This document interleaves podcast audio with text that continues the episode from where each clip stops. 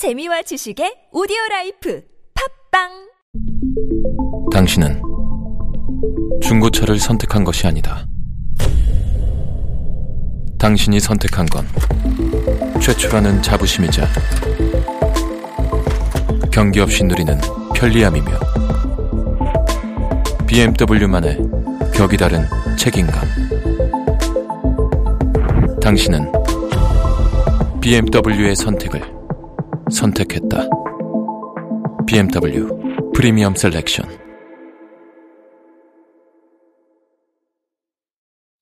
동안이냐 노안이냐를 결정짓는 것? 머리숱? 대한민국 대표 탈모 전문 기업은 헤어스 13만의 탈모닷컴? 탈모닷컴에서 직접 개발한 프로페셔널 탈모 방지 샴푸는 아, TS 샴푸. 늘어진 두피 모공을 꽉! 단 한 올의 모발까지 꽉! 사용할수록 풍성해지는 나의 모발. 이제 탈모 고민 끝! TS 샴푸.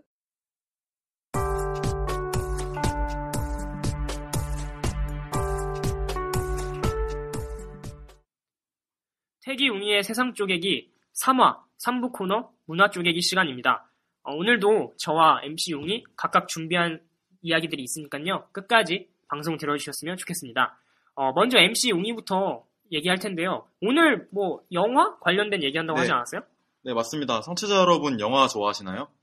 아마 영화를 싫어하는 분들은 거의 없다고 생각이 듭니다. 그쵸?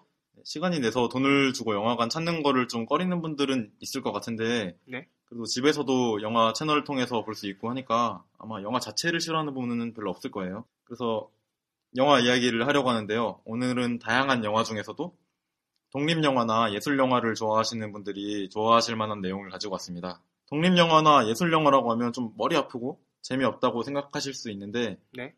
흥행에 성공한 존 카니 감독의 원스 아시죠? 네, 알죠. 그 우디 앨런 감독의 미드나잇 인 파리 이런 것도 예술 영화에 포함되니까 너무 딱딱하게 생각하지 마시고 편하게 들어주셨으면 좋겠어요. 어, 원스 이런 것도 네네. 그런 범주에 요새 뭐 보니까 뭐 다양성 영화라고 네, 해야 하나? 뭐 네네. 그런 표현을 뭐 하던데 전용 극장도 있고 네. 네. 독립 영화 이런 것들은 좀 접하기가 좀 어렵지 않나요? 아무래도 상영관이 적으니까. 네, 어떻게 보면 그렇게 볼 수 있어요. 네. 전 작품성이 뛰어난 독립 영화나 막 예술 영화 이런 거 찾아서 보는 걸 좀 좋아해요.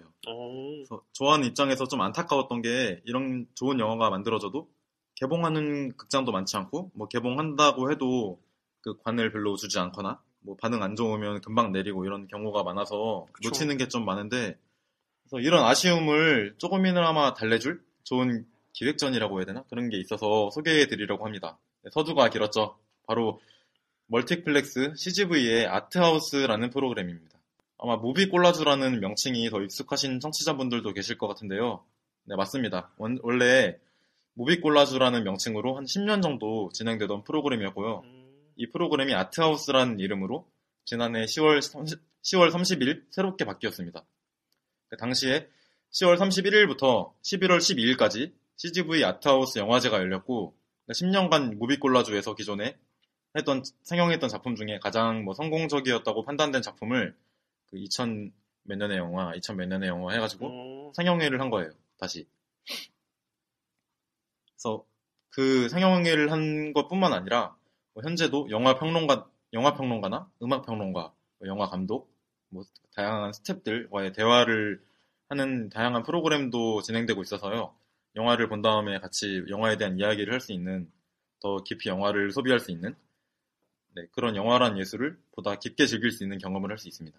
음, 저는 사실 기존에 무비 콜라주는 알고 있어서 종종 가곤 했는데 네. 작년에 아트하우스 프로그램으로 변경됐다는 사실은 사실 얼마 전에 알았어요. 그래서 뒤늦게 굉장히 아쉬웠던 경험이 있는데 음, 혹시 인사이드 르윈이나 파고 이런 영화로 좀 두터운 매니아층을 형성하고 있는 코언 형제를 아시나요? 어, 처음 들어봐요. 이, 사- 이분들도 되게 막 컬트 영화의 막 대명사라고 할 정도로 되게 매니아층이 두터운데 하필이면 이 코언 형제 기획전이 열린 거예요. 하필이면 또 이게 노인을 위한 나라는 없다 이런 명작을 주제로 했는데 음, 게다가 당시 해설을 맡은 분이 있는데 이분 이동진 기자 아세요?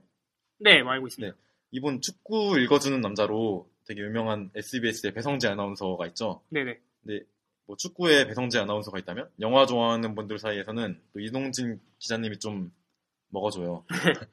네, 그래서 이동진 기자님 블로그 제가 자주 가는데 그러니까 전에 블로그에서 형제 작품 되게 좋아한다고 본 기- 경험이 있어요. 음, 그래서 이때 이분이 해설하는 이 영화를 놓친 걸 알고 되게 아쉬워했던 기억이 납니다. 음, 아까 이분이 그, 네. 그, 그 코원 형제 기획전에서 뭔가 이렇게 해설 같은 걸 네, 맡으셨는데 걸 그걸 못 갔다는 거죠? 네. 아쉽겠네요. 되게 그 되게 영화 아쉬웠어요. 좋아하면. 뭐 저도 영화 마니아라고는 할 수 없는데 뭐 어쨌든 영화를 좋아해서 저도 이동진 기자 이름은 들어본 것 같아요. 뭐. 네. 그래서 어, 갑자기 신뢰감이 확 드는데요. 근데 또 역시 중요한 얘기 해야죠. 우리 가격이 가격. 네, 그럼요. 가격 얘기해야죠. 제일 중요한 얘기인데. 그렇죠. 제일 중요한 얘기예요. 근데 혹시 가격이 더 비싼 거 아니냐? 이런 거 묻는 분들이 계실 수도 있는데 네. 현재 CGV 아트하우스의 가- 상영 요금은 일반 영화관이랑 동일합니다. 음, 또 전용 극장은 압구정에 그러니까 무- 아트하우스 전용관이 있어요. 또 전용 극장이 네네. 압구정점에 위치해 있고 올해 안으로 명동에서 또 전용 극장이 생긴다고 하니까 좀 기대가 되고요. 음, 또 전용 전용 극장이 아니더라도 10개가 넘는 CGV 지점에 아트하우스 전용 상영관이 준비되어 있어요. 음, 자세한 사항은 CGV 홈페이지에서 확인하실 수 있고요. 어, 현재 상영되고 있는 작품은 무드 인디고, 니마 그 강을 건너지 마오, 내일을 위한 시간, 마미 이렇게 총 4편의 영화가 아트하우스로 상영되고 있고 어, 이 중에서 제가 좀 관심 가는 작품은 무드 인디고라는 작품을 조만간 보려고 계획 중입니다. 그러니까 예고편을 한번 봤어요. 네. 근데 영상의 그 분위기가 되게 좋아서 그것만으로도 볼만한 작품이라는 생각이 들었고요. 어, 그리고 지난 8일부터 영화관 옆 미술관이란 이름으로 CGV 아트하우스 압구정점에서 그 라운지와 지하 로비, 로비에서 영화 속의 명작 미술품을 전시하고 있어요. 영화관 옆 미술관. 음, 시간이 되면 한번 가보시면 좋을 것 같아요. 영화도 보고 그 영화에 나왔던 뭐 미술품 이런 거를 보게 되면 되게 감, 감흥이 좀 남다르잖아요. 네네. 어, 가보시면 좋을 것 같아요. 영화관이요, 미술관 이렇게 얘기하니까 굉장히 낭만적이네요. 뭔가 단어가.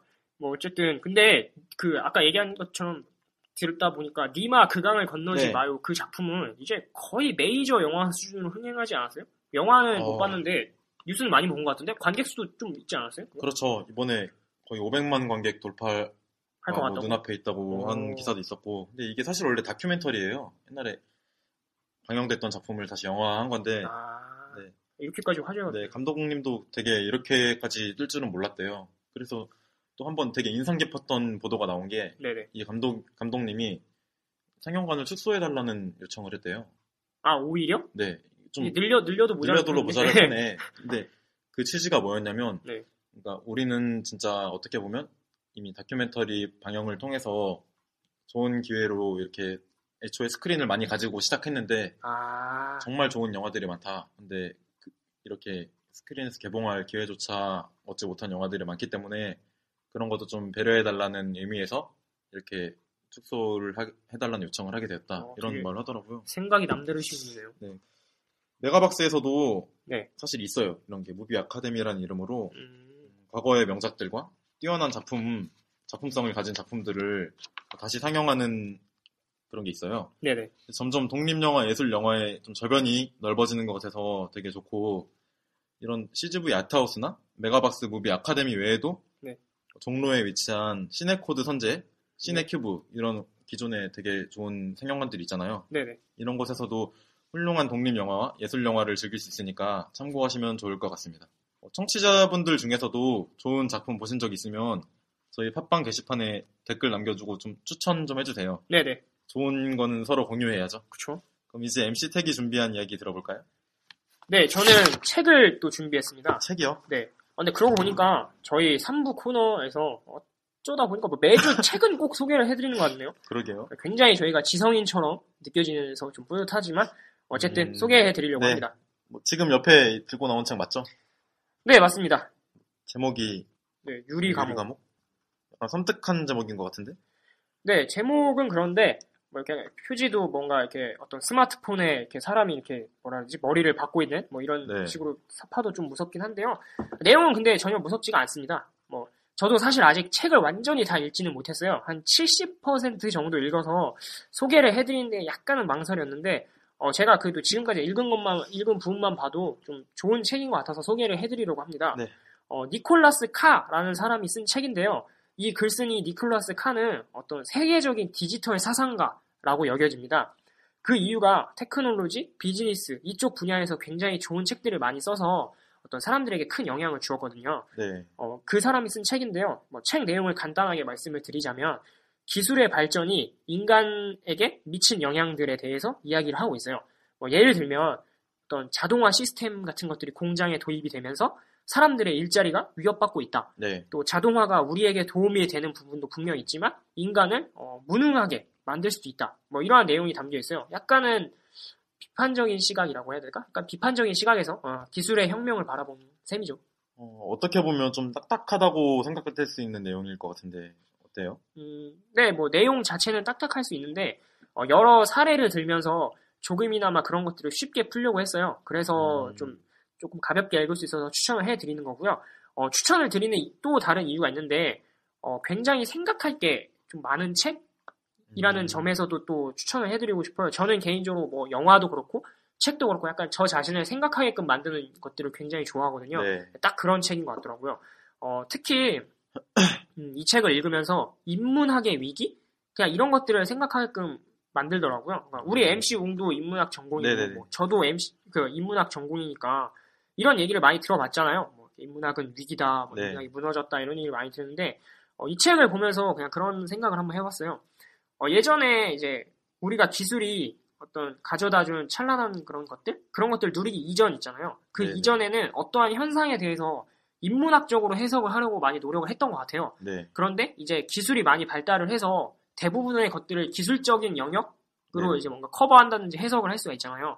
그래서 지나치게 그쪽으로만 생각을 하는 게 하고 있지 않나 지금의 양상이 뭐 그래서 인문학도인 저로서는 조금 아쉽죠 사실. 어, 물론 기술이 많은 영역을 담당할 수 있죠. 근데 좀 네. 그렇죠 아무래도 이공계를 네. 네. 이공계를 취업 시장에서도 이공계를 조금 더 선호하는 것도 있고. 네, 그런 것들이 있으니까 조금 그렇죠. 뭐 예를 들자면 그러니까 졸음 운전이 늘어나서 뭐 자동차 사고가 늘어났다. 뭐 이러한 통계나 뭐 이러한 자료들이 있다면은 예전에는 아마 법규를 강화한다든지 아니면은 졸음 운전을 어떤 하, 하지, 하지 말라고 교육하거나. 예, 예방에 대한 교육을 뭐 이렇게 운전면허를 따기 네. 전에 늘려야 된다. 아마 이런 얘기들이 먼저 왔다 갔다 했을 거예요. 그런데 요즘에는 뭐 차선을 이탈하면 알려준다는 맞아, 알려주는. 예, 막 시스템을 자동차에 장착을 한다든지 아니면 뭐 안구를 인식해서 운전자가 이렇게 좀 자는 것 같다 이러면 경보음을 또 알- 울려서 알려준다든지 이런 식으로 어떤 기술적인 영역으로 그런 것들을 해결하려고 하잖아요. 물론 네. 굉장히 효과적인 테지만 그런데 제 생각에는 어, 그런 것들은 좀 불완전하다라고 생각을 해요. 어, 물론 앞서 말한 교육이나 뭐 법규 이런 것들을 재정비하는 것도 사실 불안한 불완전한 부분이 분명히 있죠. 네. 근데 어떤 기술들이 발달될수록 기술에 기대는 사람들이 아무래도 더 많아지잖아요. 기술에. 기대는 사례들도 더 많아지고 그래서 오히려 오히려 사람들이 졸음 운전에 대해서 무뎌질 수 있다는 거죠. 그거의 음, 위험성이나 어차피 제가 네. 차가 말해주니까. 아, 어차피 내가 조금 졸리면 차가 알아서 맞아. 해. 이런 식의 믿음이 생기면은 오히려 사람들이 그것 때문에 졸음 운전을 더 경시할 수도 있다는 거죠. 그러니까 그런 의미에서도. 네, 그런 의미에서도 이 책에서 사람들이 기술이 왜 사람을 무능하게 만드는가에 대해서 약간 이런 식의 논리를 들었었거든요.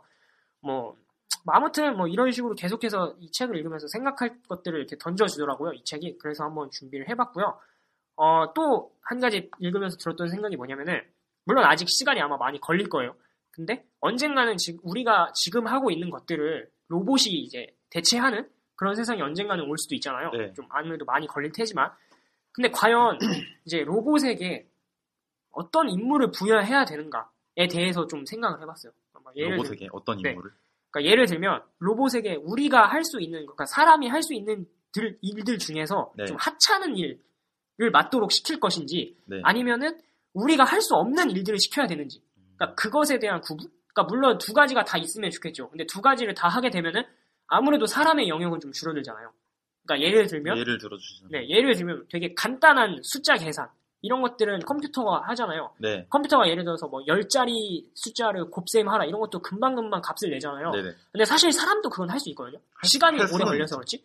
그러니까 그런 식으로 조금 우리가 귀찮아하는 거, 하찮게 생각하는 것들을 마- 맡겨야 되는 건지 로봇들한테 네. 아니면 굉장히 고차원적인 것들 있잖아요. 그런 예를 것들을? 그러니까 뭐 예를 들면은 뭐 우리가 그 뭐라 그러지 비행기를 조종을 하는데 그것이 굉장히 그 뭐라 그러지 전문 인력을 요구하잖아요. 굉장히 어떤 기술, 그러니까 그 사람이 굉장히 많은 것을 배워야 되니까 그 장비를 다루기 위해서. 근데 그것을 그러니까 그렇게 어렵고 좀 전문적인 일을 로봇에게 맡겨야 되는지. 그러니까 아. 이것에 대한 부분, 그러니까 어, 느 쪽에 무게추를 좀 더 실어야 되는 건지. 그런 것도 있더라고요. 옛날에 네. 보면 한참 논란됐던 게뭐 원격 의료 이런 것도 네, 네, 네, 로봇 의료로 바뀌게 될 수도 있는 거잖아요. 네, 네.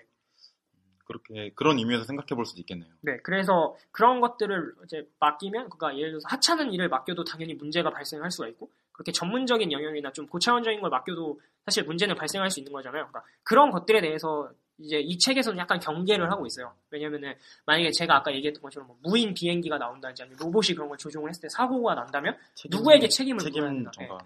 그러니까 로봇을 만든 사람이 책임이냐, 아니면 그 로봇을 고용한 사람이 책임이냐, 또 이런 식으로 책임 소재가 나올 수 있거든요.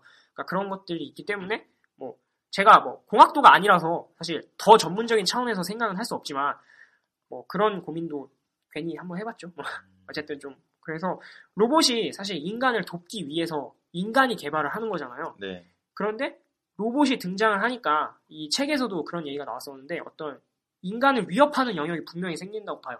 물론 뭐 완전히 로봇이 완전히 로봇이 인간을 대체하기까지는 제가 알기로는 아직까지는 그 기술적인 부분이나 이런 것들이 굉장히 많이 남아 있어서 해결해야 될 것들이 오랜 시간이 걸릴 것이라고 생각을 해요. 근데 어쨌든 그냥 로봇이라는 게 좀 등장을 한 이후부터는 이 부분에 대해서 제가 아까 말씀드렸던 과연 로봇에게 어떤 롤을 주어야 할까에 대해서도 조금 생각해 볼 필요가 있지 않나 생각이 듭니다. 음, 약간 어려운 얘기 네. 있는 것좀 같은데. 열렸나 내가 또? 어, 아무튼 스마트 시대라고 불릴 만큼 우리 사회에 좀 기술이 되게 침투를 많이 해 있죠. 네네. 그런 상황에서 그런 것들에 대해서 좀 돌아볼 수 있는 책이라니까 저도 한번 읽어보고 싶은 생각이 막 들어요. 네. 일단 올제 클래식스부터 읽고 네. 그럼 이제 3부 코너를 마치면서 오늘 저희 방송도 이제 슬슬 마쳐야 될 것 같네요. 네, 오늘도 아, 참 많은 이야기를 나눴네요. 저희가 하고 싶은 말을 또 했는데 좀 잘 전달이 되었을지 모르겠는데요.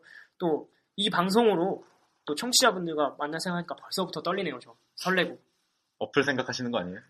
아, 그 랜덤 채팅? 아, 네. 랜덤 채팅은 이제 안 합니다. 네, 저 이제 그거 안 합니다. 네. 아무튼 아직 믹싱도 해야 되고 네. 편집도 해야 되고 뭐 할일 많으니까 벌써 설레 아, 설레긴 하는데 네. 좀 자제해야겠죠? 네, 네. 아무튼 저도 오늘 좋은 시간 보낸 것 같고요. 일부 코너에서 약간의 실험을 해봤는데 어떻게 들으셨을지 모르겠어요. 네. 저희는 항상 여러분의 의견에 귀를 기울일 준비가 되어 있으니까요. 팟빵 게시판 댓글을 통해서 오늘 방송에 대한 의견도 함께 공유하고 싶, 공유했으면 좋겠습니다. 네, 뭐 의견이나 아니면 또 공유하고 싶은 내용 이런 것들 저희가 뭐 다루었던 네. 주제들에 대해서 의견 있으시면 항상 남겨주시면. 네, 항상 남겨주시면 저희는 항상 귀 기울이고 있겠습니다. 또 이제 제가 말씀드릴 게 있는데요. 혹시 2부 코너에서 아, 우리 MC 택이나 문이 이런 주제로 한번 둘이 치열하게 또 한번 얘기를 해봐라 이런 주제가 있으면은 그런 것들에 대해서도 올리시면은 저희가 한번 고려를 해보도록 하겠습니다. 네. 아 그럼 이제 뭐 진짜로 오늘 방송을 마쳐야 할 것 같습니다. 네. 태기 용이의 세상 쪼개기 3화 방송 그럼 정말 여기에서 마치도록 하겠습니다.